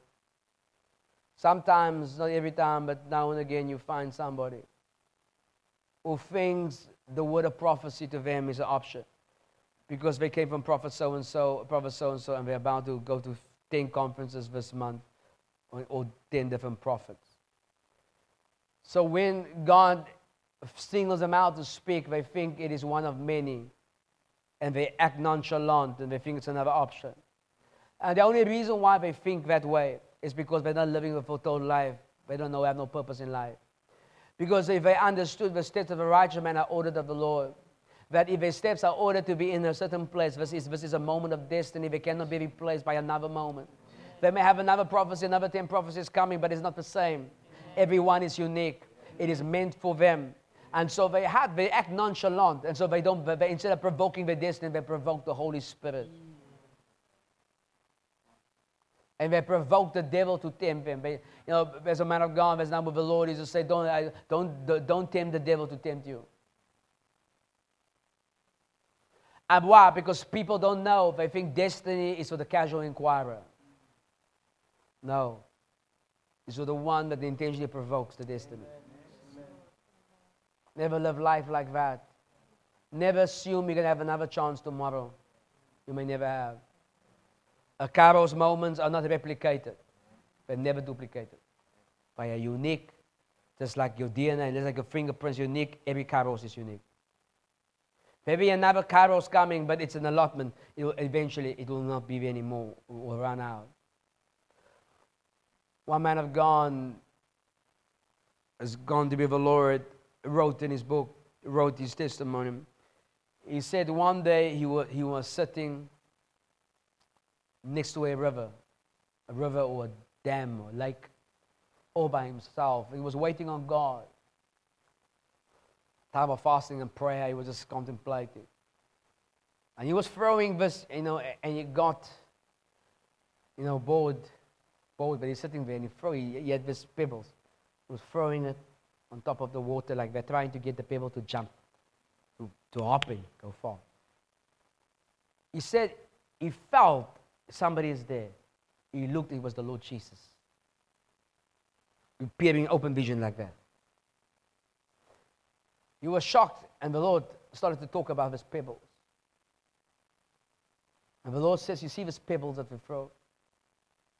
He says, Imagine you have a certain amount of pebbles. And there was once a man who had all this, these things in throwing pebbles until he threw his last pebble like that. And Jesus said to him, when, then a man realized those pebbles that he threw, somebody came to tell him, he says, That is your inheritance. That is all, those were precious jewel stones. Man was poor. He didn't recognize those stones but the very discovery of those stones made him a very wealthy man. Answered all his prayers in life. Changed the, the, the direction of potential his life was going to go. He always knew he, he, he had to be great. He discovered that, but he took every one of those stones and threw it away, trying to see it in effect. And Jesus said to him, So are the moments of a man's life. Men gamble and throw it like that until they have none left. The Lord was saying to him, Don't waste your life every kairos I give you, and you throw it away, you're not getting another one. Until all of yours. They look, they look the same, but it's all unique. Do not live destiny as an option. It needs to be provoked. You see, here we are intense. You can, you can hear my intensity. Amen.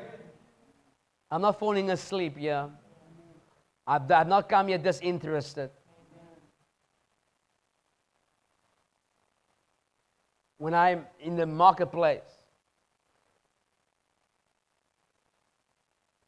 if you take a half an hour of my time, I give you invoice. I charge by the hour. I charge a lot of money by the hour.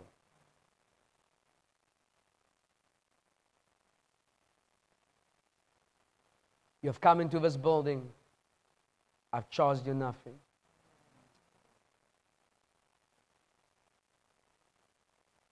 But don't think because I didn't charge you, it's worth nothing. If my client, he knows, at one time people would stop me, my client would say, hey, Stop borrowing this, man. this is an expensive cup of coffee. Why are you buying this consultant coffee? You are keeping this man busy. He's charging me. you just paid, bought him a cup of coffee. You can even be the canteen coffee. But that client's going to stop. He, he's subordinate. He say, yeah, stop. The man is asking me about relevant things. He says, this guy is uh, half an hour standing there. It's costing. He, I'm willing to entertain it. I, am listening to you. I'm listening. I'll even keep the conversation going. We can have a two hour coffee conversation.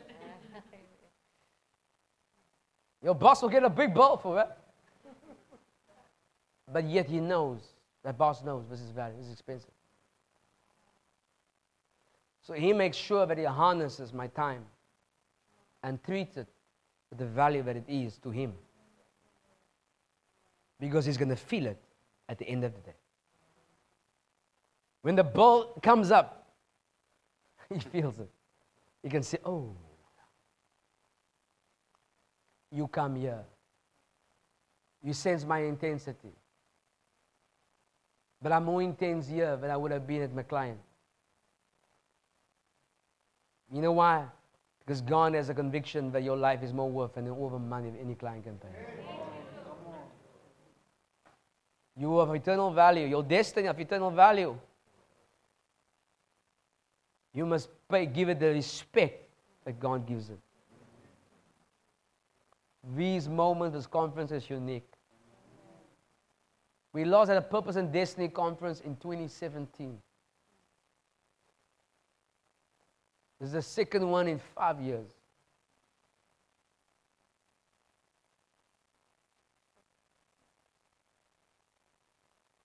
I repeat it because to me it is significant.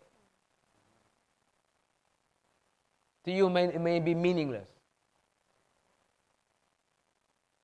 But don't let your life be meaningless. Capture the moments we have together this week.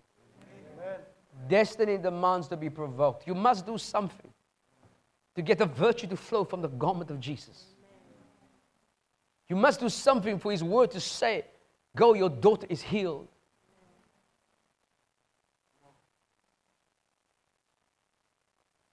you must do something in your heart and faith to open the mouth of God towards you.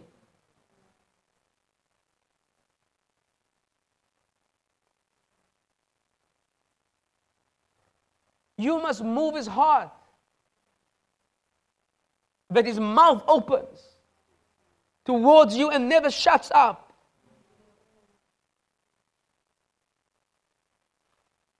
That when you close your eyes, you see vision. But when you, when, you fall asleep, you see vision.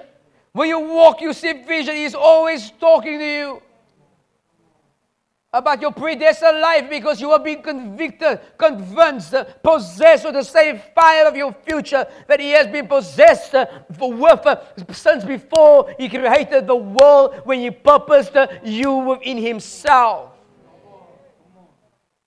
When He predestined that He's going to adopt you as His child in Christ Jesus. When He planned it out specifically that all things will be wrapped together up in Christ at the last day. And you there inside of Jesus. It was not a, a, a overview, a high level plan. It was a detailed plan. It is both, both strategic, it is tactical, it is operational. There is detailed scenario planning in it. Other words, every scenario of your life has been catered, pre, pre, predetermined, it's been planned for every eventuality. Therefore, there will always be a solution for you in God. But how are you going to know that? If the destiny of your life is to you an option, if you live a life wanting to be free from God, I have family that I lament about because they live a life outside of the destiny of God. Some of them, my prayers, have saved, extended their life. But I wish my prayers could have provoked them to destiny, but seemingly it couldn't. It could help them get more years on earth, but not purpose, not a hunger for destiny. It only comes when faith comes by hearing and hearing by the word of God. You have to make a determination to believe the words. You hear Paul said, You have believed this form of sound words. You obeyed it from the heart. I have spoken these things. I've, I could go on the Bible forever to prove I'm not lying. Will you believe and obey from the heart? One day we will not be in the upper room. One day South Africa is going to change. Things are going to change. But would you have grasped and become possessed with your destiny? Would you have God bubbling over in your life? Speaking about the tomorrow that you don't have to have a prophet. I see in the realm of the spirit. Can I prophesy?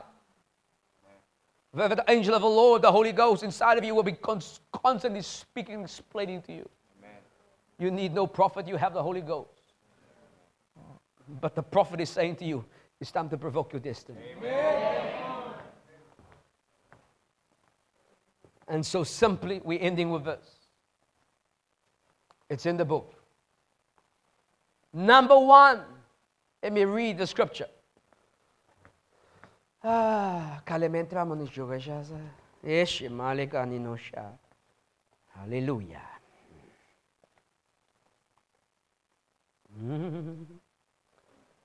Hallelujah. In Jeremiah, I'm reading from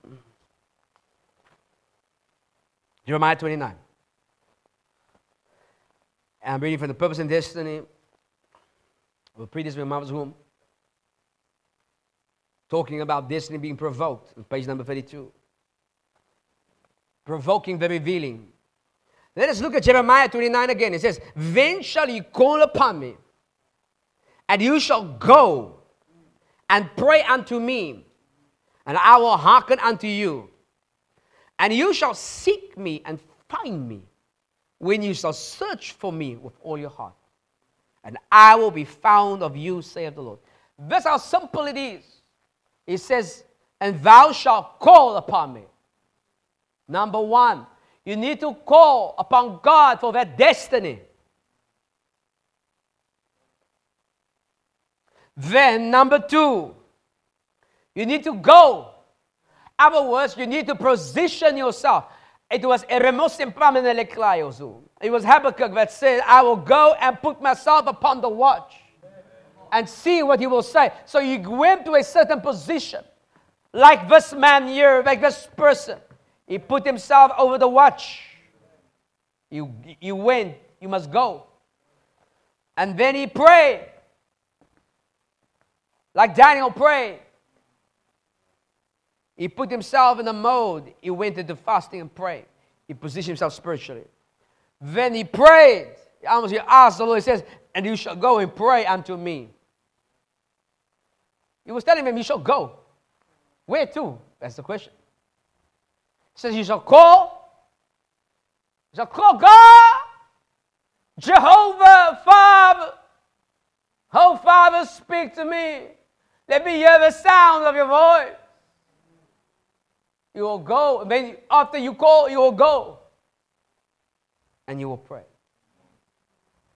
You will pursue You will beseech. You will pursue Shemai.